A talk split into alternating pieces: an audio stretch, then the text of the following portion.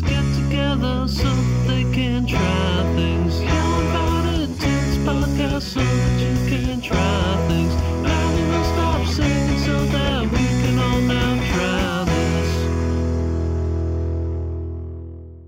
Hello and welcome to Now Try This. Boom, boom, boom. Nick, what's Now Try This? Now try this is a podcast where two best friends, that's me, I'm Nick, And me, Marcus. and we try things. What does that mean, Marcus? Trying things. Trying things. Well, Nick, we go back and forth every week and give the other host something to try. And, and that thing is something that we are passionate about, that we love, that we care about, or we think is important in some way. And then we get together and we talk about that thing. And then we alternate the next week. For example, a couple weeks ago, Marcus gave me the video game Hades, the game of the year, according to some people. Uh-huh. Before that, I gave him Queen's Gambit because I was so stoked for that show. Yes. And guys, people are joining the conversation at Now Try This Cast at Now Try This Cast on Instagram, Twitter, everywhere you can follow people. But Yes. there's also a Patreon where we have a special Woo, community, Marcus. woo. Nick, oh my God, thank you for bringing up, thank you for giving me the beautiful segue that you did so I can talk about the Patreon. Guys, on Patreon, you can go and give us suggestions on the challenges that we do. So it doesn't have to just be Nick and I going back and forth, sucking each other's dick the whole time. You know what I mean? It could be you guys getting involved in podcast. And you can do that at patreon.com slash now try this cast. Marcus, you know why my segues are so spot on this week? Why are they spot on? Well, just to review from last week, I quit my job and now I'm a professional podcaster. Woo! Wow, it's like when you are able to channel all of that energy that would have gone elsewhere, your professionalism just goes through the fucking roof. Can I be honest? It's made it's totally made me more tired not having a job this past week. I just have all the little things that you think, oh, I, I'm not doing that because I don't have a job. I, let me take care of this. Yeah. I've been taking care of them all, and I'm like, fuck, I'm tired. Yeah, no, I I'm doing so many things. I get that. Quarantine has made me do that and be that version of myself where I was like, I'm gonna do all the things that I normally don't do because I don't feel like I have time. oh, speaking of, Marcus, have you tried anything new this week? Oh, Nick, this week I have tried. I I do deep dives on YouTube, and that's honestly my favorite pastime. That's what relaxes me more than most things. And I would say this week talking about it a little bit before we started, but I did a deep dive on some gaming, the the video game competitive scene. Oh, Yeah, Like- some, besides just Smash tournaments, because that's the only one that I used to. Until, of course, our favorite Smash player on YouTube got canceled, so now I don't watch Smash content. uh, I don't know which one you're talking about, but didn't the whole Smash 'cause there's so community many get canceled? I feel like Kind of, that- yeah. It happened to a lot of them. I But one of the ones that I followed was one of the people that got canceled. Uh, so okay, got it, now got I, it, got I it. haven't watched the Smash, Smash tournament in like a year. Yeah, I remember hearing that some person got canceled, and I was like, okay, I don't, I don't know that person. And then like a month later, it was just like ev- the whole community was canceled. So it's Yep. there's no more Smash players as far as I. Kinda. Yeah. It doesn't come off my feed anymore. um, but yeah, it's interesting. They go, they do deep dives into the evolution of certain video game as uh, competitive games, which is really interesting because they did one on the competitive Catherine scene. Have you seen Catherine? mean the game. Uh, quick shout out to Dash nine four four two and E evaluation in the chat, guys. If you want to join the chat live during these conversations we have on Twitch, that's Thursday nights, 8 p.m. Eastern Standard Time at twitch.tv slash now try this cast. Mm-hmm. Marcus, I do know the game Catherine. Yes, it's like an anime puzzle game thing. Yeah, it's an anime puzzle game where you play. I know there the are pillows. protagonist has like three ladies that he's trying to woo all at the same time. I don't know what's going on, but the game mechanic is a puzzle game, and there's a shitty two-player mode that was kind of like half-heartedly thrown in there, and it just took off. It just became a wild competitive scene. It evolved, new strats. That puzzle were- is is competitive. Yeah. I played like the first like hour of that game. It's good. yeah, it just evolved to become like a worldwide scene. It was really interesting. I didn't even know that. Oh, Yeah, I like learning stuff. and like that. you What about you? spend an afternoon sitting there watching hours and hours of people playing Catherine competitively? No, I just watched the one video about it, and then I, I, I now know it as an interesting fact, and I will never watch people play Catherine. Uh, shout out to Rianne414 in the chat as well. Woot woot indeed. Are you asking me if I have given any deep dives on YouTube or if I'm trying anything? Because I can give you both Are you answers. trying anything? Oh, that's not as interesting. Oh, okay. Yeah, Jeez, so- I'm so- sorry. No, I thought you were going to ask about my YouTube habits. because I watch a lot. Oh of no, sure. No? Hit me with your YouTube habits. I'll, I'll do both. I'll do both. Marcus, Okay. have you heard about Radical Red? Is that a superhero? No. So somebody made another Pokemon ROM hack because there's millions of Pokemon ROM Okay. hacks. Yeah, yeah. But somebody took Fire Red or whatever and made it competitive and did an actual good job. So you Oh, can't use items in battle. All the opponents' AIs are as if they're trainers. So it's like a hardcore Nuzlocke with competitive play. Yeah. And YouTubers have been, it's all over the scene right now of YouTubers and Twitchers trying to beat this game. And some of them have been able to do it, but some of them, but the ones that have been able to do it, it's taken them like 900 attempts. or. Wow. So it's crazy. That's Shady crazy. Penguin's streaming right now doing it. He's like on attempt four or five trying to do it. Jeez. But also it built into the thing, into the ROM hack, there's a randomized version and a regular version. So there's two different. And it's got, even though it's a fire red, it's got all the new Pokemon as well in sprite Oh, form. that's cool. I like that. It I've is a- played a, lot of games a- like that. It Not looks one. seamless. It looks great. I've been deep diving on Pokemon so long. Guys, if you want to watch us complete Radical Red, let us know at patreon.com slash now try this cast. But in terms of trying something new, I I gotta confess something. what? I'm hashtag blessed. Have you joined the church or? I'm hashtag blessed. No, no, Why are you I hashtag blessed? I did that wonderful thing of uh, doing a new relationship where my girlfriend surprised me with a trip this weekend Oh. and the trip was- to go to the movies. Whoa, you went to the movies? Guys, for you who don't know, this might sound like not a big deal for most people, but I love the movie theater so much. And it's been killing me that I haven't been able to go. I would watch movies pre pandemic every week. Every single week, at least once a week, I was watching a movie, if not more, more so than that. Mhm. Sometimes I'd drag Marcus, sometimes I would drag other friends, but most of the time people were busy. I went by myself because of how much I love going to the movies. So she said, We're doing something. And I was like, Okay, fine. She's like, Pack a snack. I'm like, What the fuck does that mean? Where the fuck are we going? and didn't tell me until we got all the way into Brooklyn. And yeah, movies in a pandemic. We're both vaccinated. It- they're following all the protocols. We felt safe. It- there was one other couple there. It felt fine. And we saw Minari, and it was Oh, fantastic. Cool. Pretty good. Yeah, you saw it too, right? I did. Yeah. Hot boy Steven Yeun. Hot Boy Steven Oscar Yeun. nominee. Love him. Yeah, What do you think of Minari? I thought it was a really good movie. It was really Same. enjoyable. It was just, it was a pleasant ride. Yeah, it was so it was so usually quiet movies like that. Sometimes they're hard to sit through, but there's so much heart in it that it like really Yeah. pushed it through, right? Yeah. And, oh, and that grandma was very fantastic. Yes. I thought you were going to Yeah. say you went to the drive-in. That would have been sweeter, guys. Make sure to in the in the in the in the chat, make sure that Lexi could have stepped it up and took me to a drive-in, Hey, which Lexi, I've never been to. Nick's never been Instead of just taking me to a boring old regular Come on, seated ugh, movie. theater. lame. But that's really nice. It's really sweet. Yeah, Yeah. Erin's been the same way. She's like, love going to movies. She used to go every week, and Mm. now she can't. So hopefully one day we will get back to that. Uh, apparently, she tried to go to uh, a week ago to a drive-in. I wasn't invited, so I don't know what this bullshit's about. So, whatever. Uh, Marcus? yes. This week was my challenge to you, my good friend, and I decided to give you, after last week when you Mm-hmm. gave me Invincible, a nice, nice, fun, gory superhero show. I thought Yeah. I would slow it down and Oh, nice, nice. bring, Time- bring it in. Now try this. Get serious. We gotta lower thought- our voices thought, wow. register, make them a little bit deeper, and sound Why- like a video game villain. Why have more fun when we can have way less but a meaningful conversation?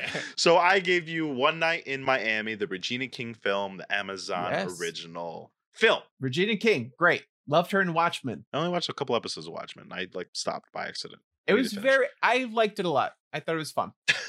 Wait, I just noticed that our respective significant others are making plans for us in the chat for us all to go to the drive. In. Hell yeah, double day in the drive-in. We've gone. Sounds it's dope. been our saving grace during the the pandemic to just go to the drive-in. Yeah. It's open up again, and we went opening weekend, and we went again to see King Kong uh, and Godzilla. It's fun. Oh, but that was not what you decided to tell me you tried this week, so I assume it was only okay. I loved it. I thought it was you a great movie. Oh yeah, wow, I thought it was a very bad movie, but it's what I wanted in a movie. I knew what it came was, kind of thing. I came there to see two monsters hit each other real good, and they they did that. They delivered on that, and I had fun.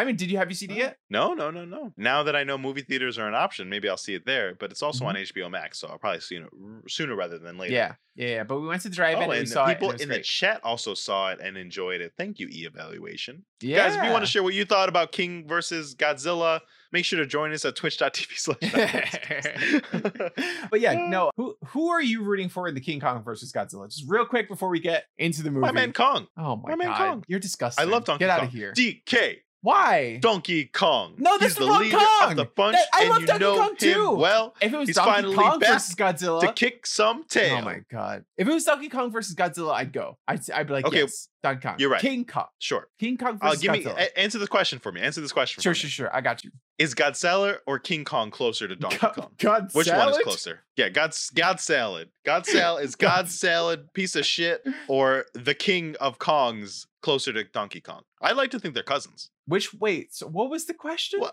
think about it. There's Donkey Wait, Kong. no, no, go. there's what was the Cranky Kong. There's Cron- Cranky Kong. There's Dixie Kong. You don't think King Kong is like King Kong is Donkey Kong's cousin or something? Mm, okay, I get that. Yeah. I think they could be related. I think they Are you a Godzilla Kongs. fanboy? I love Are you a- Godzilla. I'm are you a Godzilla cuck? stan. No, Godzilla cuck. What? What? Godzilla cucks other people. Godzilla's a fucking bull, baby. Godzilla will come through and fuck your wife immediately. Fuck that shit. This is God exactly what it. everyone who clicked on a one night in Miami podcast wanted to hear about. One night Thank in goodness. Miami. Marcus, Yeah, yeah. what did you know about this film before I gave it to you? I knew that it was a movie that was about very important figures in the civil civil rights movement having a night together. Cool. That's it. That's what I I knew. now you got to ask me why I gave it to you.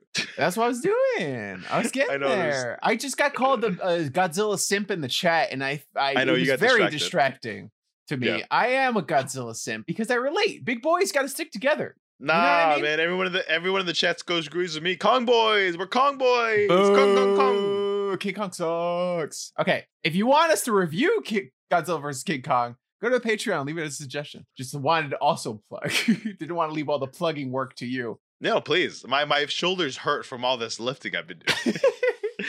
Nick, why did you give me this movie? Marcus, so every time Oscar season comes around, I always try to like short cha- short short list the movies that I want to see, make sure to see them before the awards.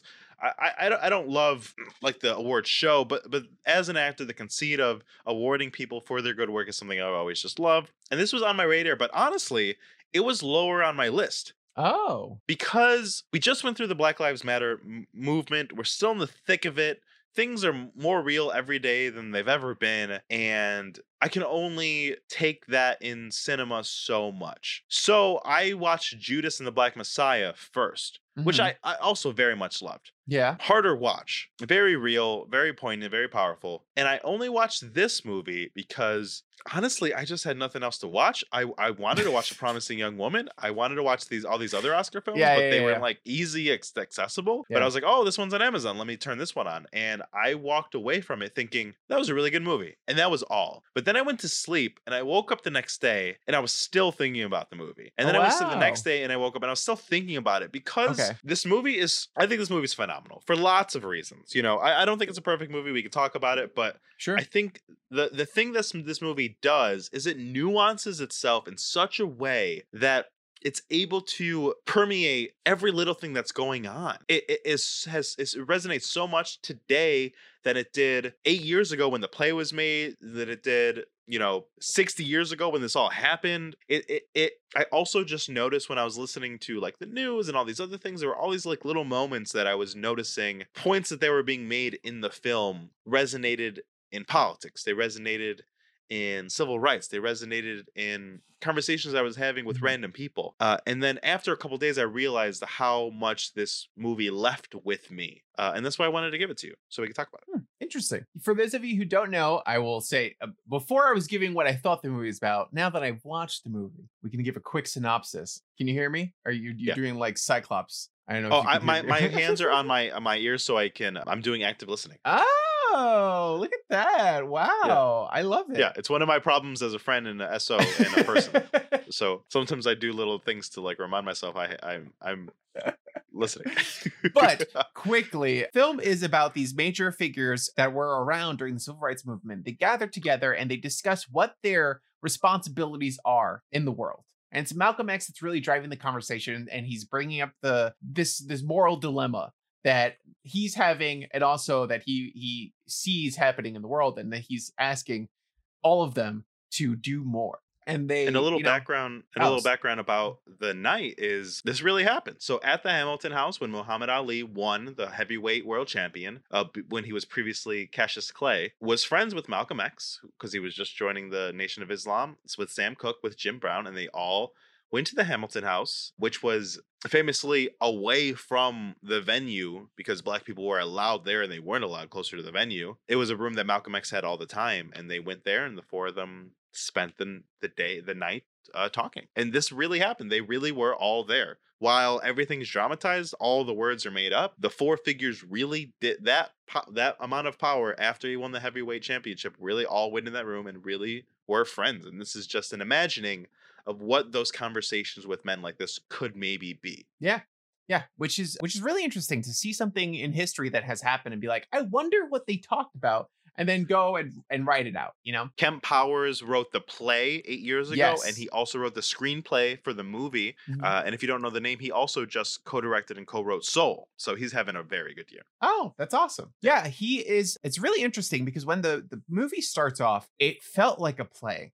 And that's a Mhm. hard, that doesn't make sense, right? If I say something feels like a play, you understand what that means because you've seen plenty of plays, but I'm sure there's a lot of people out there who don't know what that necessarily means. But to me, that sort of means that it is a, a it was slow with the pacing and also intimate Intimate's a great way of saying it. Yeah, and and it's also very like conversational it's written in a different pattern than than movies typically are so so immediately starts off and i was like is this this feels like a play and that's fine but the pacing was a little slow for me in the beginning of the film and then once they get in the room they get the conversations going the movie picked up and it's it's hard to take your eyes away from the screen yeah. But I think Regina King, this is her first feature film, but she's directed other things before, like TV and things, and Mhm. she's obviously uh, Oscar-winning actress. She's amazing. I think she does do things to help elevate it a bit.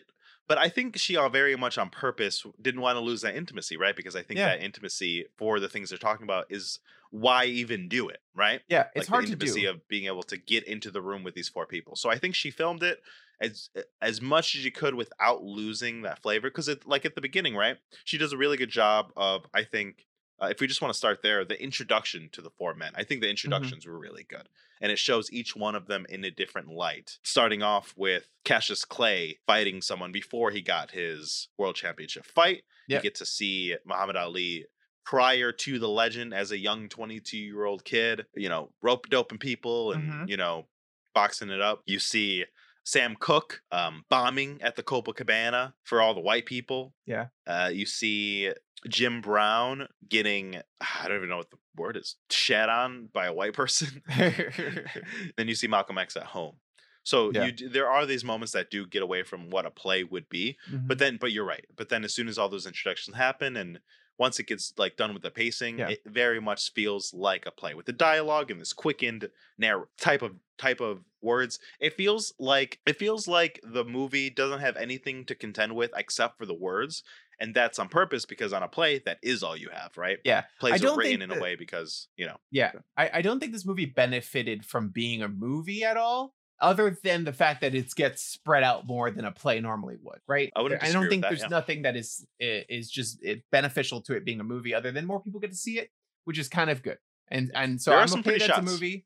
There are some good shots for sure. I like the scene of Cassius Clay underwater uh, boxing. was a beautiful shot, but at the same time, I all totally, four men on the roof looking out. yeah, Really nice shot. I totally just sat there and I felt like I was in the theater. I felt like I was watching a play and I would be excited to see this on stage. Yeah, same. There's it's also interesting because the idea of it too is very is very much something that you would see in a play rather than a movie. Like stuff like this gets done a lot in theater. Like one act shows and stuff like that. Like Steve Yeah. Martin wrote a play about what if like Einstein met um Picasso and he, I think he wrote that in the 90s or something. And then there's another play that I saw that was like, what if it was like the night before some election or something like that? It was like just Hillary and Bill Clinton hanging out, Yeah, yeah, yeah, yeah. you yeah. know? So there, there's a lot of things like this that are done in theater. And it's interesting to see it kind of break through and be seen on big screen. How interesting. And I think I feel like hmm, I feel like the way the reason that happens because biopics happen on film all the fucking time, right? All the fucking time. Yeah, yeah, yeah. But yeah. because it's a film, it's always way bigger in scope, right? Think Mhm. about Rocket Man. Think about Bohemian Rhapsody. Think about Ray. Think about, you But the- know, yeah, Malcolm difference- X with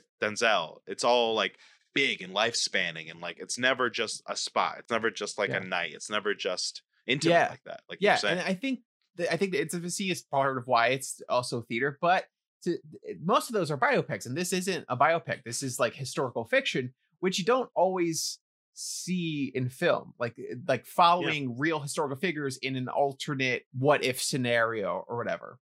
I wonder why. I don't know either. Maybe people think it's too like pretentious, but the level, Sacrosanct or yeah, it might be. I don't know, but it works for theater really well. Yeah, I, I agree. So so you touched on it a little bit. I think I think I, I will say right now as a preamble to everything, we are not experts in anything. These are all just our opinions. But I think I think the reason that this film I think there's a lot of reasons the film stuck with me, but I think one of the big ones is to know that to at least posit that men with with people with an indifferent amount of power and influence over us still asks the same kinds of questions we do i think is comforting in a way right so Yeah. i think throughout life i have always the color of my skin is something i've always had to contend with you know who i am what that means what being puerto rican means how that uh, influences me and, and who i am the decisions i make and what that means for me as a people right me as a people means something different than it does Mhm. with everyone around me. It means something different than white people. Uh, it means something different than black people. It's something, you know, I'm always struggling with to capture in a succinct way. And sometimes I feel like I hit it and sometimes I feel like I don't. And I think every time that one of them, they all have some big ideas, right? About where who Mhm. they are and where they come from. And they say so, but they're faced with people in the same realm as them with differing opinions. And it's hard to find a situation where your views are put to the test, right? You and I, we're both Puerto Rican. We share Mhm. that in common. We go through life. But there's not too many times that I put forward my view of our race or the color of our skin or what that means for us.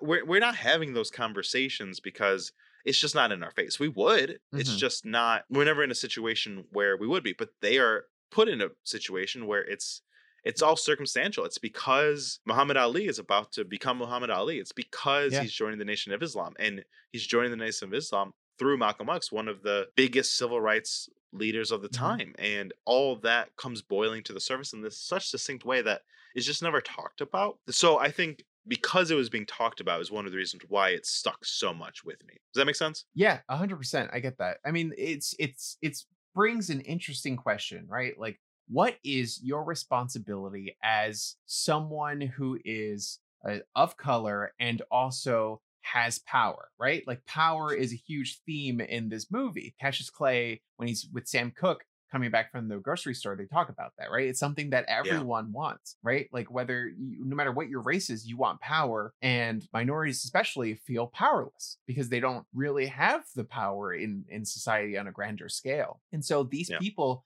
uh, Cassius Clay says to Sam Cooke, he's like, "You have something that every man wants. You have power." And you take it for granted. And it, it posits an interesting question as what is your responsibility as a celebrity, as someone famous and of color, to help move the movement forward. And I feel like we still deal with that today. I mean, there's there's so many celebrities out there with millions of dollars and, and huge influence, and not everyone is doing something. And at the same time, is it their responsibility to do something? I feel like I see it all the time. I feel like every time I feel like there's such a double standard because I feel like when a a white person that's a celebrity opens up their mouth, people listen, and then when a colored uh, somebody of color opens up their mouth of influence, uh, they're damned if they do, damned if they don't.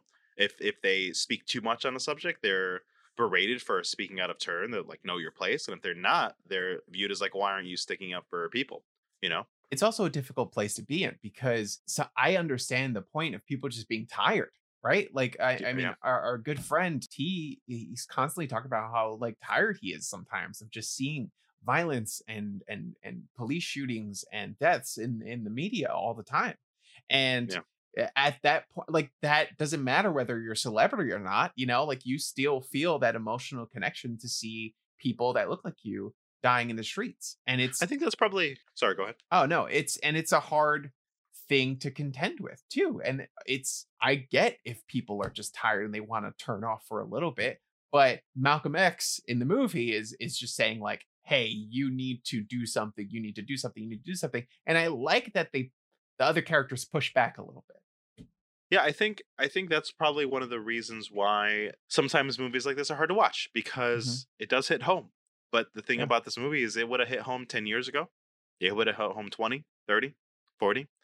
You know, every every year, uh, every time you watch one of these uh, a film such as this that has to do with something like this, you're sitting there thinking like, "Wow, how how how how do they know to make this movie right at the right time where it would have the most impact?" But it's like, "No, It will. no, this movie the always, right have an impact. It's always the right time because this is always a problem. I also do think something- that this is movie is going to be relevant in another 20 years. Like this is just that kind of movie.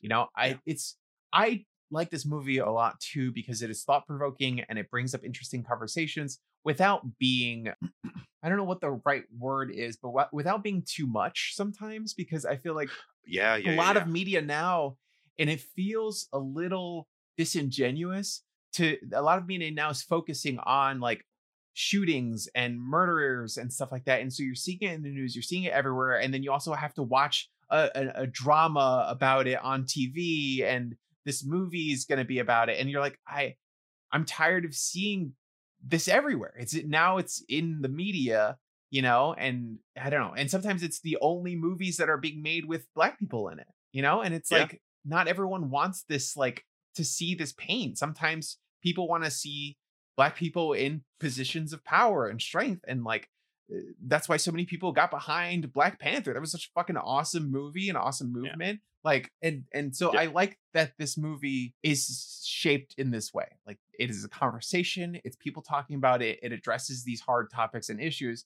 but in a in a way that isn't as graphic or off-putting and might not exhaust people who are suffering through it as much as something else would Yeah, I think it's it's funny because the question of what art has to what art what's the art's role to play is I mean just I would love if more people of color, especially black people, got Oscars and nominations for roles other than them having to contend with the fact about the color of their skin. yeah You know, Lupita, Chiwetel Ejiofor, Viola Davis, Denzel, some of the greats, right? Some of the Mhm. greats. They got their nominations because of, you know, films about racism and slavery. Yeah. You know, uh, fucking Leonardo uh, DiCaprio won because he fought a bear. Why can't Denzel fight a bear? yeah, Denzel can fight a 100%. Denzel needs to win an Yeah. Oscar for fighting a bear. Let's let's Leslie bring that Odom- back. Let's bring it, guys. Leslie Odom Jr. won for this, uh, or got a nomination for this film at the time of this podcast, Mm-hmm. uh, rightly so. But gosh, couldn't he? Couldn't Leslie fight a bear? I think Leslie Uh, could fight a bear. You know what needs to get turned into a movie? This comic book that I have here, Icon. Woo, baby, yeah. Black. Did you bring that in just to make this point? Nope, I'm reading it. I bought it on eBay. I, I watched a side side tangent, but still relevant. I watched a documentary about Dwayne McDuffie, who's a famous black comic book writer. He created Icon and the Rocket and a Static Shock. Who's the one I should have gone to, the more popular one, and a bunch of great shows. And uh, you know, like I don't know if you watched Static Shock as a kid, but I fucking love Static Shock. Loved as it. someone growing up in the Bronx, it was just nice to see like a black superhero, like everyone else that I saw in my neighborhood. You know, it's weird seeing uh, the dichotomy of seeing all these white people on TV and then seeing only like black and Hispanic people in my neighborhood. It's like it was just weird. I was like, where are these people? Where do they live? So it was nice. Where to are see, they? It was nice to see Static Shock and be like, oh, I know that guy. I, you know, yeah, but that was so a good show. I watched a documentary about him and all the amazing work that he's done. Really like working hard to like write good work and break into the comic industry as a black man. And it's really, really interesting. So I wanted to sort of get into some of his comics. And so I bought some milestone comic books. So I was reading one before. Very cool. Yeah, I it's it's crazy that uh, you know just because Steel failed, it's taken us you know until Black Panther to really Oh, Right that wrong. So I think I think there's so much in this movie that it's almost hard to talk about. I think a, an easier way would be the four men all have very distinct views, and I kind of thought maybe we could talk about them one by one. Sure. I think I think Jim Brown, played by Aldis Hodge, who I will say, I think I think the gosh, everybody does a phenomenal job in this film, right? They're all such wonderful actors. Like like the whole ca- Oscar should have a cast award, and they would win the cast award as a whole because they the four of them together are Yeah, yeah. so fucking solid as these friends, as these figures. Nothing feels put on or caricaturey. It could so easily, right? Muhammad Mhm. Ali has such a very specific way of speaking, but Eli does not ever swoop into caricature. It always seems spot on. Yep. But Aldis Hodge, something about this guy, I, I I love this guy. I think I'm gonna go try to watch his TV show Underground that he was in with Junie, uh, Jurnee, Mm-hmm. because he is just so fucking solid. He's so Yeah, he's good. a like great he actor. emotes so like I, he's gonna be Hawkman in the Black Adam movie. Yeah, that's and, what and I'm is. so fucking. I yeah, was I'm like, so, I was during so the movie. I was like, oh, is he a superhero? Is he in Marvel or be. DC? And I was like, I remember seeing be. him as a superhero. Where that's what it was. He's Hawkman. Yeah, I'm very excited be, to see yeah. him as Hawkman. He's he's so he's gonna do so a great good. job. But James Brown is a very interesting figure because he's arguably the best football player of all time. Some people say, Mhm. you know, uh, Yeah. some a lot of people say the best running back of all time at the very least. The movie opens, uh, you know, I think I think his opening was the most poignant one. I think all the other openings were like you get to introduce the character, blah blah blah. Yeah. But Jim Brown, when Aldis shows up at a plantation in like an island off of Georgia and meets this old white guy, and the old white guy's like, "Oh yeah, our families go way back. Oh, it's so nice to have the best football player in the world here. Get drink some lemonade." And his Yeah. daughter's like, "Oh yeah, it's so nice to meet you, Jim Brown. Oh, here's Mhm. some lemonade. Oh, it's so great." And you almost like wonder like what's ha- this is undertone. There's always this undertone when Yeah. you're surrounded by an old white person uh-huh. and a black person, and you're like, "Some what's off? Something's off. I don't know what it is." yeah, And it's like not feels pointing off. it out. Yeah, yeah. And then and then the daughter reminds the grandpa, "Oh, remember you to help me move the furniture." And Jim Brown, being a fucking football player, jacked, six five, huge muscles, like I Mm-hmm. Yeah. I can help you move the. And, and then he Yeah. just says, "You know, you're not." You know we don't allow n words in the house, and it just it's this. This is I think where the movie does do a good job. So it Yeah. does this beautiful shot of him alone in the doorway of the plantation as the white guy goes back in the house, and Jim Brown literally seeing the line that he cannot cross. Even when he has Mhm. achieved literally what no one else has achieved in his field, he still can't cross that line. And how does he handle it? With reverential silence. Yeah. Which I think is super interesting. I think Jim Brown's an outspoken person, but in these moments and throughout the film, when he's speaking to all these other figures, I think he has a quietness about him where he sits back and he Mhm. listens. He's a listener. He's Yeah. listening to every side. He has an opinion, but he's waiting till everyone else gets there and then he puts it out. And I think that's such an interesting character. I think he's such an interesting figure. He's I think there's also, like- also a lot of controversy around him because there was domestic violence things like post Oh, this okay. that I didn't really want to look into because I didn't want to tarnish my view of the film. But I, I would feel remiss to not at least mention it. yeah, yeah. But I was gonna say, I, I like the point. There's a lot of moments like that in the movie where you are you given a visual representation of of of the struggle of what people are going through. Like that is very. It's a beautiful way of Yeah. putting it. Like the literal line Yeah. that he can't cross, and that he's still seen as less than, even though he's achieved so much. And there's still so many people that feel that way today. You know, that hasn't changed. You can be a millionaire, you can be a celebrity, you can be fucking president of the United States of America and still be viewed as less than by so many people. And it's Yeah. just it's terrible. and I think his character, uh, again, Aldis Hodge. I I have always I've always seen him and thought that's a good actor, but now I'm gonna follow his career because I just I, he was my favorite. I think the moment one of my favorite moments from him was when Malcolm and Sam already had a big blowout. Cassius wasn't in the room because he left with Sam, so he's sitting there alone with Malcolm at the dinner table, just listening to him because he's been a listener this whole Mhm. time. And then he's sitting there with him, and he says something to the effect of, "Malcolm, you don't even have a job." Yeah. which is just such a great because it's not mean, it's No. not malicious. It's just like Malcolm, you're talking about something you don't quite get. Yeah, because It's a little different. he says We go like, to work every day. You're the only person not waiting on a check from a white man, you know, and you don't well, no, no, a. He job. says Sam's the only one not waiting Oh, okay, yeah. because Sam owns his own Sam's, yeah. business. But yeah, yeah, they're talking But- about but that yeah. specifically. But that's another great line. Malcolm tries to like that was immediately before that, and then Malcolm tries to talk, and he's like, "Dude, you don't have a job. Like, Yeah. sorry, not in the conventional sense, you know. Like, Okay, and then he apologizes. But that's Yeah. why, that's why I think Jim Brown is such an interesting character, especially pair, paired with these other three one, the other three who are way more outspoken, at Mhm. least in the room, because he quietly listens and takes it all in. but it doesn't take away from how smart he is and how Yeah. like how much he's thinking about it. And I just always thought that that's so interesting. I love when a character is like that in a movie. there's a lot of moments too where Malcolm X is tr- is a little bit like talking down to him, and and he stands up for himself. He's like, "Don't talk down to me. Don't talk to me like that because Yeah. you know who I am." Like he's an intelligent Yeah. man. He can carry himself well, and he, he Yeah. you know, he can hold his own in this room full of like greats. Yeah. I like that little knock that Malcolm X does. He's like. when he says he doesn't have a job, Yeah. Because it's like, what the fuck you gonna say? yeah, and then he's like, you know what I mean? I'm like, I know, I know. Um, but now that we're speaking of Malcolm X, let's uh, move on to Malcolm X, played brilliantly by Kingsley Ben-Adir. I Mhm. would say that was probably the best acting I saw in the film. I think from Kingsley. I thought everybody did good, but I thought Malcolm X is hard, right? Malcolm Oh, X is yeah, so for sure. hard for so many different reasons. Mhm. One, because he was such a polarizing, didactic figure in history. Another reason, because Spike Lee and Denzel made the film, you know, yeah, uh, about Malcolm X.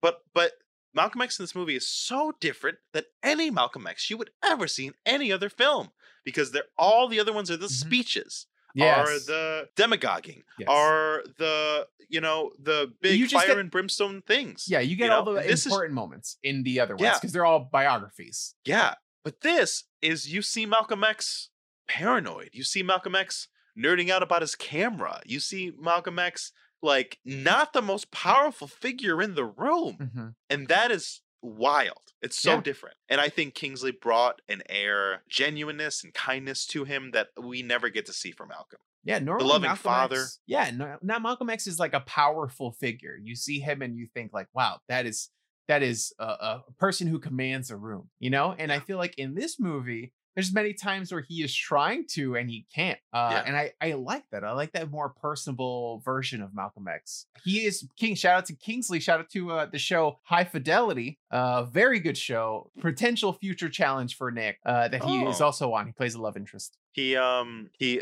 he i was watching an interview and that's how he got a SAG card on that show Yeah, baby. it got canceled. So that's why there's hesitation with giving it to you because I could give it to you anytime. But Oh.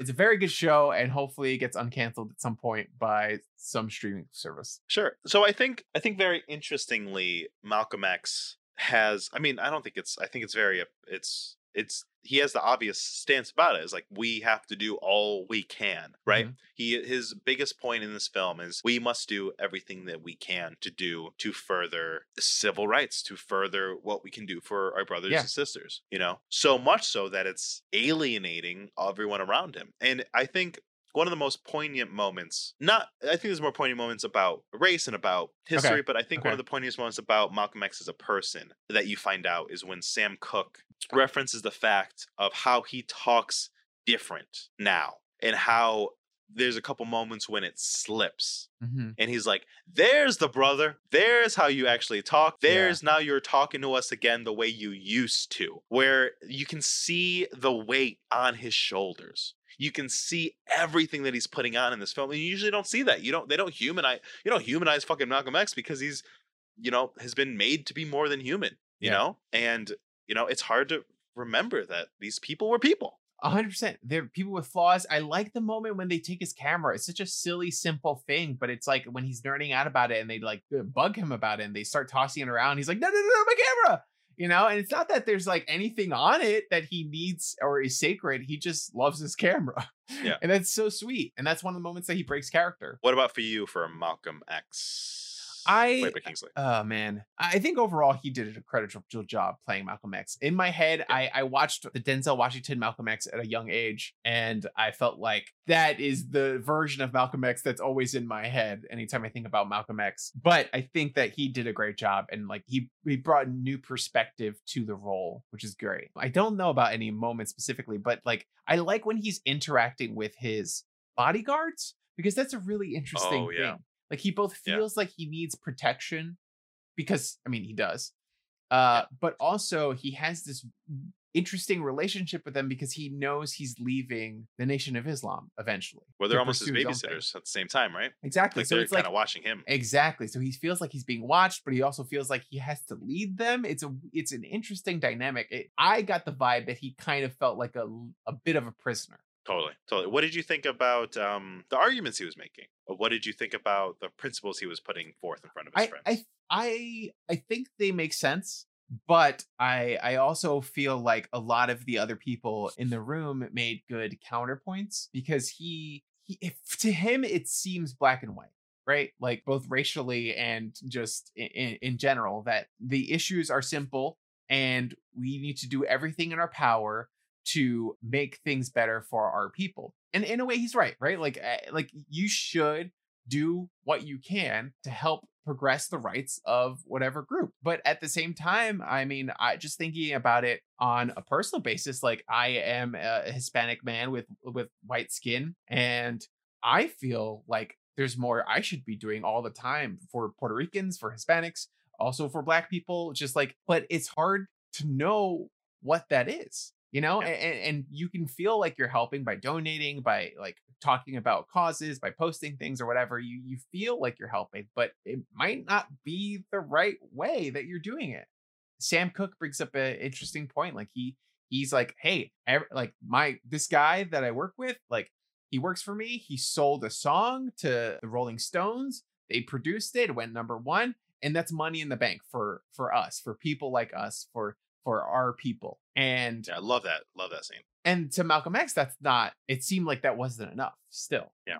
Yeah. But people, I think Oh, go I was gonna say just like it's hard because people are gonna fight the fight in their own ways, Mhm. and not every way is gonna be the most efficient. But I think it's important that you give credit to the people that are trying. I agree. I think this is another reason why I think this movie hit a little more home for me is because if I had to break down my ideology, I would probably say it's mo- more in line with Malcolm X uh, in Mhm. terms of how I think about things.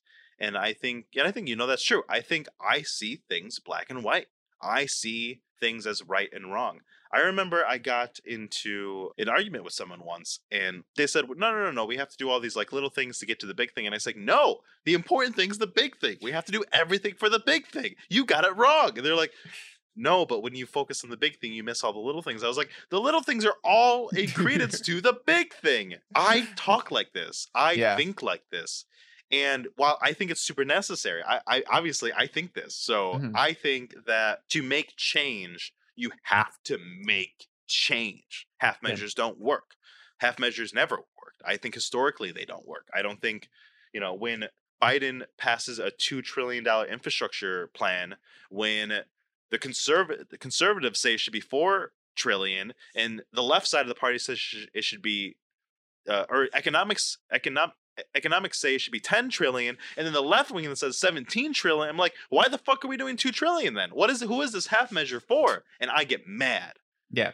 i, I, uh, understand the argument that there Mhm. are other ways of thinking about things Yeah. but I'll be honest. Just like we when we did Asterios Polyp, the comic book. Shout out to our Asterios Polyp episode, guys. If you want Uh-huh. to hear the Asterios Polyp episode, nowtrythis.com. I need to be reminded that the world isn't black and white because it is how I think. Yeah. and it is how I am. But and uh, which is why another reason why I loved these discussions, and I love how Malcolm X stood his ground in these viewpoints, but had his equals, his friends, point at the fallacies in his argument. Yeah, I like that Love too. that. I, I also like that you recognize that it's not like the way, the, the necessarily the only way of of looking at things. Uh, Sure. I think it's all necessary if we're really talking about it. right? Yeah. Like I think all Yeah. the ways, all four of their views are all necessary for the to achieve what we need to achieve. Yeah, and there's no answer. Like i i- the, the the truth of it is that there's no correct answer because then we would have solved racism and we would have solved all of the world's issues by now if there was an answer, but there isn't. And all we can Right. do is is is whatever we can do towards achieving these goals. That's it, you know? If every person Which- just fucking tried, it still wouldn't be solved. But Yeah. it- you know, who knows what could change? Be a huge step. Which I think brings us to Cassius Clay's character, played by Eli Goree. Again, I think phenomenal acting. Who kind of plays the I mean, he's 22. Did you Mhm. know Muhammad was 22 when he got world champion? I did not know that. I, knew didn't he was fucking young. know that. 22 But I didn't know years 22. old. What were you fucking doing at 22 year old? Barely wiping your own Um, ass? I I won uh, also the champ. I won a different championship. I won the big boy championship. I was the biggest boy. And they're like, "Wow, you're such a big boy," and I said, "Thank you." And I won. 22, we were struggling to finish college, my man. We were 22, we were not anywhere near what this guy is. But in demeanor, we were similar, right? Brazen, thought he'd take on the world, ready to do it. Oh yeah, he just never- had the chops to actually do it. no, never in my life have I ever been brazen and ready to take on the world, Nick. Thank you for thinking that highly of me at 22. I appreciate it. Okay, okay, okay. But what I mean is to have someone with young power to have a romanticized version of his friends in the world, Mhm. I think again, it was such an interesting person to have. Hell yeah, biggest boy. Riyadh 414, thank you so much. To have next to these uh Goliaths, right? Mhm. During the civil rights movement, to have him in there. And I think everything he was saying was like spot on with how he was saying, because he was like he somehow he was ground. It's weird because Cassius Clay was the most like outlandish of them all. But like, yeah. my man, look at that mirror. Why am I so pretty? He was the most outlandish Yes. one, but somehow he was like grounding them all, right? Yeah, no, it's very relatable. It's very likable. I feel like anytime actors portray Muhammad Ali, it's this very fun person. You know, he just seems like a good time, and he does ground everyone around him. He's like, Yeah. you know, and, and the fact that he did get involved with civil rights movement, changed his name to Muhammad Ali from Cassius Clay, and and was this big figure is really interesting too because what is your responsibility as a boxer? What is your responsibility once you've become accepted by the white world?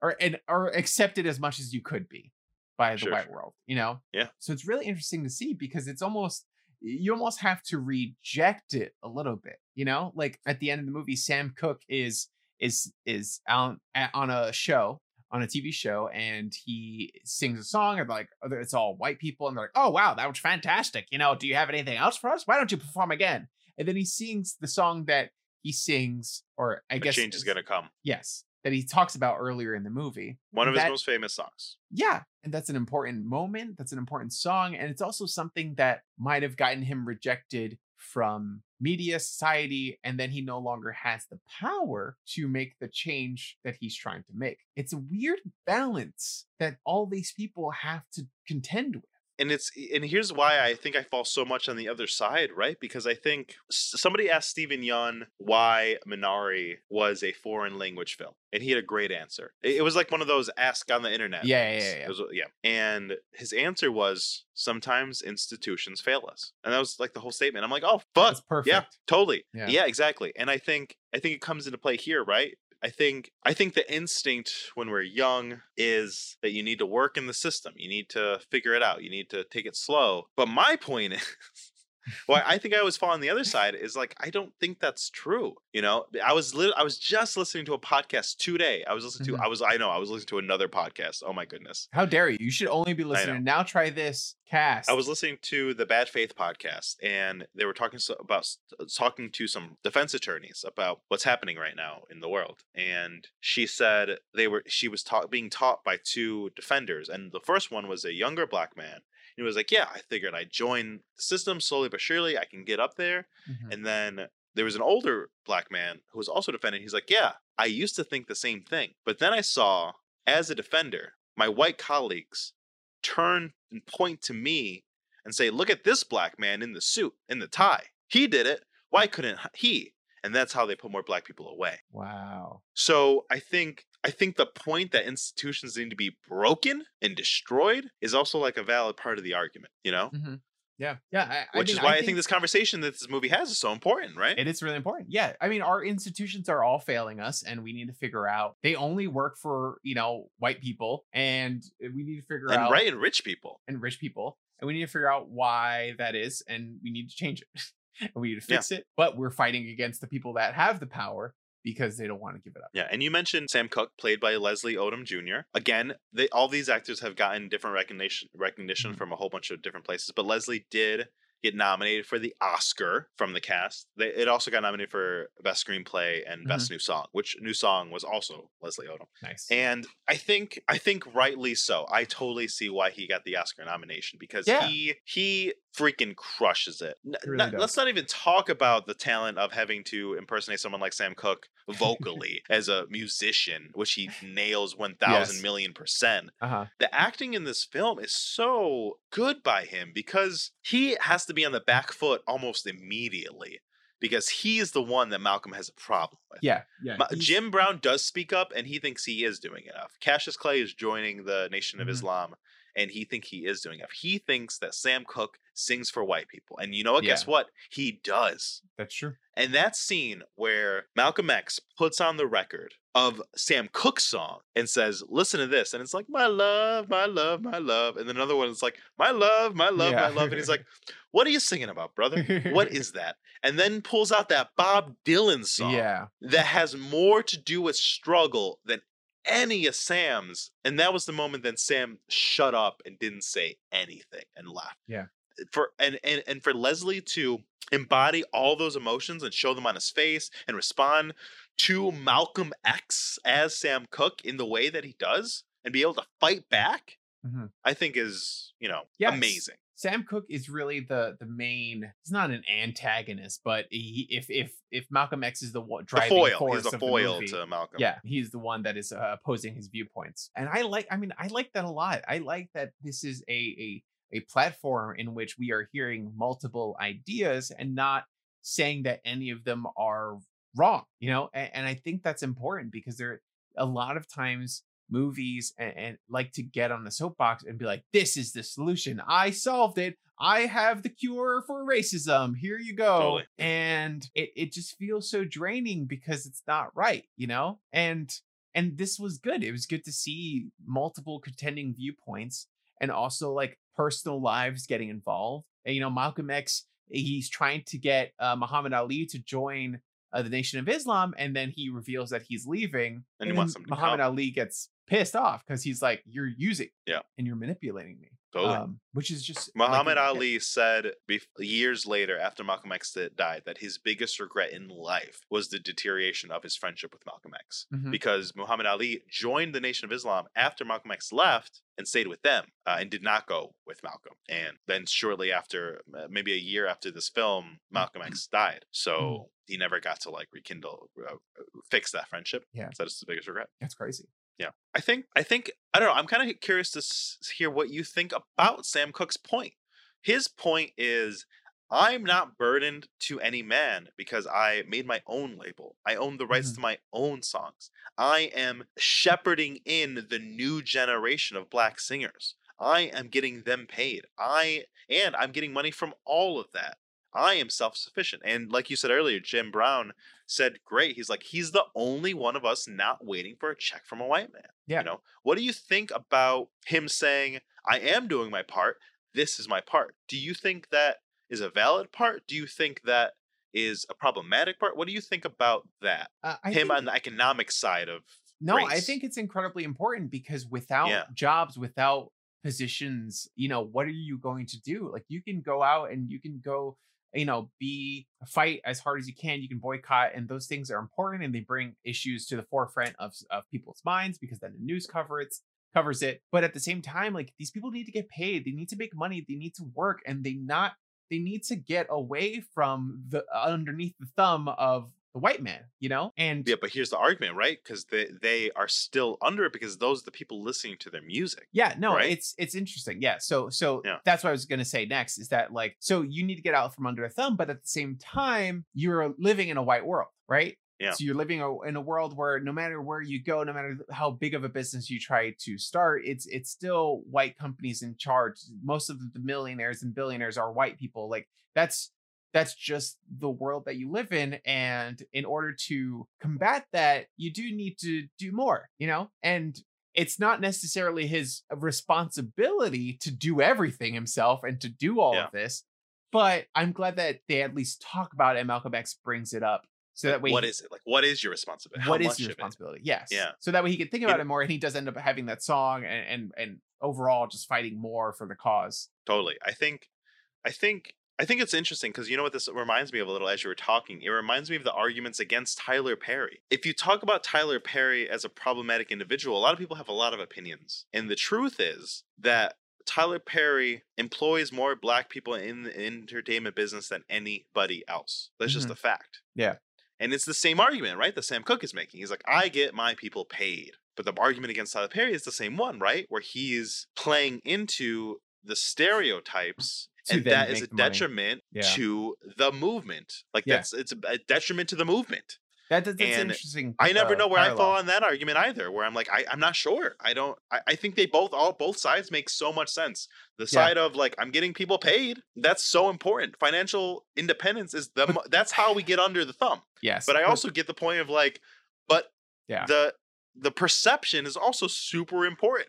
I if everyone thinks that black people are all like Madea, that is Yeah. also a problem. I wouldn't you know? them. I've seen so much, so many Tyler Perry movies and plays. I know you have. I just, I'm, I, they're not for me. But I respect the man. I respect the craft. But at the same time, I think maybe the best. I can't say what the best way of go, going about it would be, but it would be nice if you did a one for them, one for me kind of thing. Get your money from Madea. Sca- Scared two or whatever. Boo. Yeah, Madea's Boo Halloween two or whatever the fuck that's called. Get your money from that, and then go make something that has that makes a statement because you made the money, and you're like, great, I have the money that I need to make this thing. But that I sometimes he does, like that movie "Daddy's Little Girls" with Idris Elba, about showing a black man in a different kind of father role than is Mm. normally seen. Where he, ta- I Mhm. mean, he does do that too, right? But but people don't buy those movies, so you don't know about him. like that's the point of the argument, right? Like that's what's Yeah, like. yeah. I gotta do this to get paid. You Yeah. know, like where's the line? Oh, it's, a hard always- balance. And then, like Yeah. like you said, if you if you lean in and you do too much of that, then what you're losing the money and you're losing the power and you're losing the spotlight. So you no longer have the ability to talk about black issues, to talk about things that are important. Yeah, no, it's it's it's a hard line, and I don't know what the answer is, but I like that this movie talks about it. Yeah. Because it's something that like a lot of people are dealing with right now. You see all the stuff that's going on in the news, you see what's going on in the world around us and and what the what the fuck can you do? And even not even with a power level like sh- like forget about that, but there's so much that people want to do in the world right now. They want to help, they want to support Black Lives Matter, they want to do more, but they don't know where to start. I mean, I I feel like constantly I don't know what I'm supposed to be doing. I don't know what I should be doing. I don't know what the best method of helping out is. Every time I see a new thing in the news, it's like cool, I can share it on Instagram or whatever, but like I, is that helping? Is that good? I don't know. Is that virtue signaling? Are you taking away from the people whose voices actually do need to be heard? Yeah. That's how I'm. I, I'm always at a standstill. Like I'm not sure. I eh, this isn't. Mm. I I I am acutely aware of the fact that I need to stand up a fight, and I'm also acutely of the aware eh, where that I need to shut up, sit down, and listen, Mhm. which makes me not sure what I'm supposed to do. Yeah. Yeah, uh, Jurnee Smollett. Um, you know from uh, what's oh gosh, what's the name of the show? Lovecraft Lovecraft uh country County. Lovecraft county. Country. I always say county and I think it's country. Lovecraft I think it's country. She Yeah. just shared on Instagram one of those posts where it, it- I it just saw it in my feed today and it hit me where it was the post is I won't read all of it, but it's I need to drive my two year old to daycare tomorrow morning. To ensure we arrive early, we won't take public transit. In parentheses, Oscar Grant. I mm-hmm. removed all air fresheners from the vehicle and double checked my registration status. Parentheses, Daunte Wright. And ensured my license plate was visible. Parentheses, Lieutenant Caron Nazario. And goes through like that about all the things that all these people did wrong that caused their death or, or incarceration and it's Yeah. it's all none of it is warranted No. and it's just there's so many problems that things do need to be done and i think at the end of the movie i think it is one of i think the, the movie does a really good job because it's not telling you what to do but it is telling you that something needs things do need to change Yeah. That's important. very specifically because we get you you mentioned it but i do want to talk about it more where leslie odom is on i think the car the johnny carson show Sure. uh, it- it's like one of those Old white man show. Got show. it. Oh yeah and he sings a song for them and then he's like do you have anything else? And he's like i think i have one more. And he sings a change is gonna come which they alluded to earlier in the movie where he played it for jim brown that it was in response to the bob dylan song. It was a, response. And as soon in the, in the song i've heard it before but never in context right? Like i've heard the song Mhm. but never in the context of what it meant. And as leslie started singing a change is gonna come and the lyrics are i was born on the river and it's just him and then the band swoops in under him Leslie's performance of that song on that show, you feel everything from the movie. Yeah. You feel everything from Sam Cooke's life. You feel everything from Leslie Odom's life. And the movie does a wonderful job of, while that is playing, showing you where these men ended up, showing you Muhammad Ali uh, Mhm. taking on the name Muhammad Ali, showing you Jim Brown quitting football to become a movie star to try to take ownership of his own economy, showing Malcolm X's house getting burnt and having to run out with his family with with an assault rifle. Yeah. Showing him in the hotel room later, I, that look on his wife's face, like, what the fuck do we do now? Of of Mrs. X. I, I I sorry, I don't recall her name. And watching and Malcolm X watching the video, the TV of Leslie singing as Sam Cooke, and it goes back to Sam Cooke finishing the song, one single couple tears in his eyes. That last minute or two of the mm-hmm. movie has totally stayed with me because it encapsulates the struggle, the message of the movie, everything so fucking well. Because because Malcolm was right Yeah. through song, through music, through art, through that thing that is you feel without being able to describe is how you make a point. And god damn it, at the end of the movie was the point made. Yeah, it really was. And, and you can I like that he was changed. I like that Malcolm the conversation with Malcolm Malcolm X drove him to do something, to write that song. And, I like that after Malcolm X leaves the room, he's like, I hate that song because I feel like I should have written it. It's it's what I feel, you know? And it's Yeah. it's a powerful song. And so I like that he has that. I like that he has that drive afterwards. And it's not that it's new. He wrote, you know, he was working on that song beforehand. Yeah. Um, so he like you said, he's he's trying in his own way. It's just sometimes it's just hard. It's just hard to know what the right things to do, when to do them. A- on one side, you do need to go at your own pace, right? You have to. Mhm. That's how it works. But on the other side, you need to stand up when it's time to stand up. Yeah. There and there is no answer, and that's what the movie leaves you with. To contend with that, right? To sit on that fact that is like, is it your time to stand up? Are you waiting for something? Is it right that you're waiting for something? Maybe you do need to wait. Maybe you don't.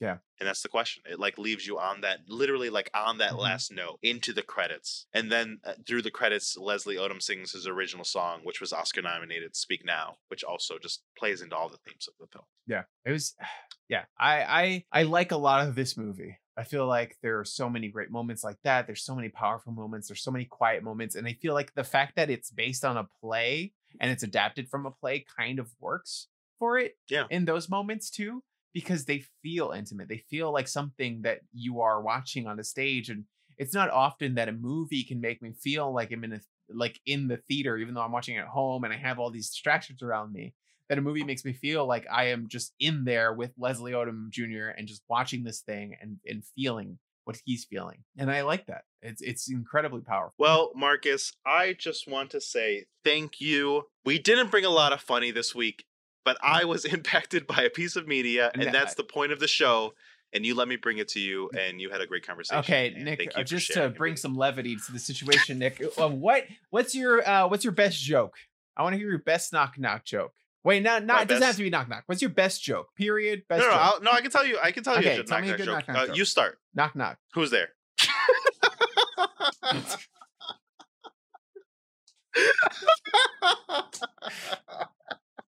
It's a good joke. It's a good joke, Nick. I like it. Made you laugh. That's the best knock-knock joke I have. What's your best? Do you have a joke? No, I don't. Okay, okay, yeah, I do. I have I have a joke.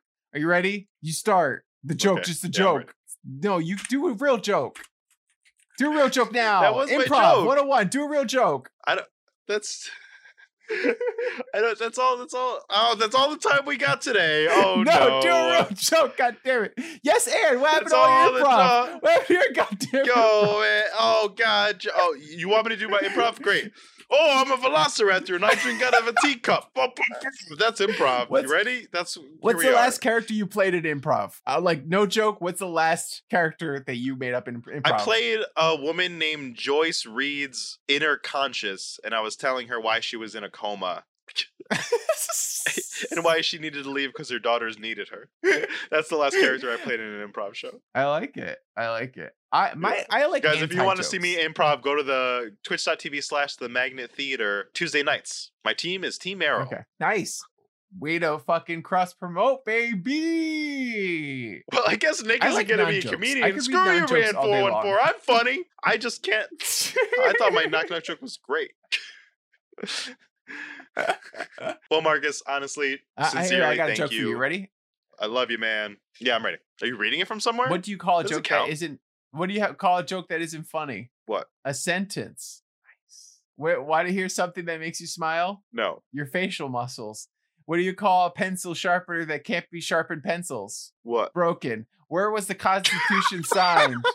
On the dotted line? The bottom. What do you get when you mix a goat and a sheep? Guys, thank you so much for listening to Now Try no, This Cast. I was doing great. Con- no, I gotta hold on, hold on. Wait, you gotta ask me questions. You gotta ask me questions. Marcus, did you like the movie? Hold on, I'm gonna get my cat.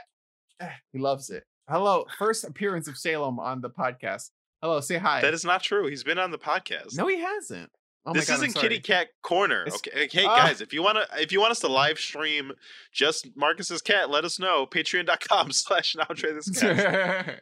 okay, good night. Okay, Nick, did I like the question? Did you like the movie? Did you like the question? Did you like the movie? I did like the movie. Would you recommend the film? I would recommend the film, yeah, to everyone. And lastly, will you continue to watch films by Regina King and these actors? Yeah, I think that I'm very interested to watch more Regina King films, and I honestly love all these actors, and I'm excited for more of their work.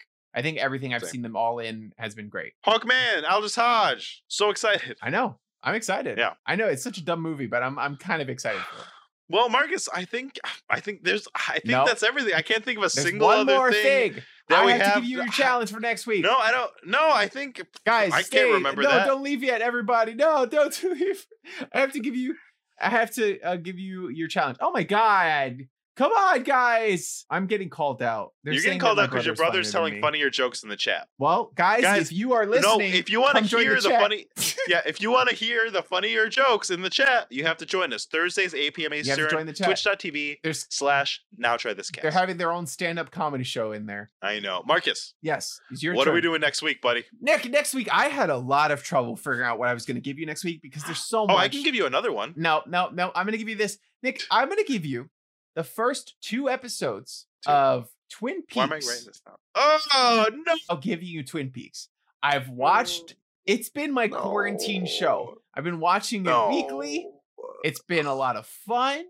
We can get more into it later. But don't I gotta watch like way more than the first two to like get it? Nick, you can watch every single goddamn episode of Twin Peaks and not understand what the fuck is going on. So watching more than two won't help you understand it, but it'll give you a vibe of what Twin Peaks is like. Isn't this the TV show for like fucking edgy boys? No, Like, it is not. fucking- Nick, I'm going to tell you a quick story about Twin Peaks. Are you ready? Yeah. Allegedly, the Queen was at a concert for Paul McCartney, and she said, I'm sorry, I can't stay because I have to go home and watch Twin Peaks.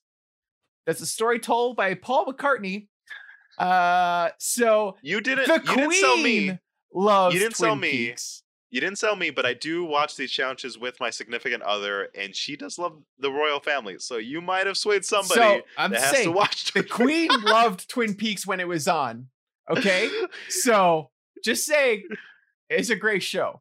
All right, guys, if you want to hear us live, twitch.tv slash Now Try This Cast. Next week, we're doing the first two episodes of Twin Peaks. You can get at us everywhere at Now Try This Cast. Join the community to find out what our challenge is going to be at the beginning of every month at patreon.com mm-hmm. slash Now Try This Cast. And leave us five star reviews on Apple iTunes Store Yeah. Place thing. Baby, we love them, and we read them on the podcast. Woo! That was beautiful. Baby, let's go. Let's go. Uh, also on Patreon, guys, there's a few more. I don't know what's going on. At this point, when the episode's released, there will be a poll up for you to join the Patreon and vote on our May challenge. So go there and help us out. Only a dollar to be able to vote, guys. It's a Mhm. steal. It's a steal. That's twelve dollars for a whole year. I Steal would from give you us. Twelve dollars. Steal from us. Steal from us. It's a steal. Steal from us. Guys, thank you so much for listening. Now go out there and try some things. Try this movie or try Twin Peaks next week. Good night, guys. Good night. friends get together so they can try things. Yell about it, it's podcast so that you can try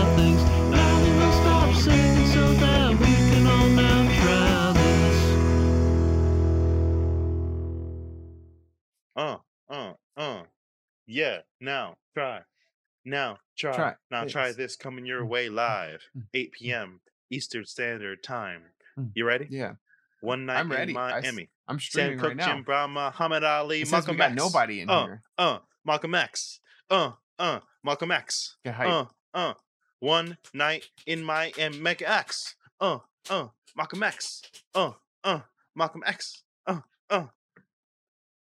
Get hyped. Where's your verse? Oh. Uh. Uh. Welcome X. Cassius Clay. These are the people who came to play. They wanted us to watch the movie that was good or bad. We don't know. That's why people are watching to find out, ho. Yeah.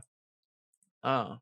Uh, yeah. Uh. Uh, at the Hampton House, Malcolm X, he came to play. What's to say? Cause Cassius Clay, he got MVP. Oh, that's how you know he's stinging like a bee, buzzing like a butterfly. Sam Cooke, looking so fly with his red suit. Damper, yeah. Changing things one song at a time. Yeah. Yeah, Uh, yeah. Uh, uh. Oh, Sam Jim Brown plays football, yo. Uh. Oh. okay. All right. Great. I feel ready.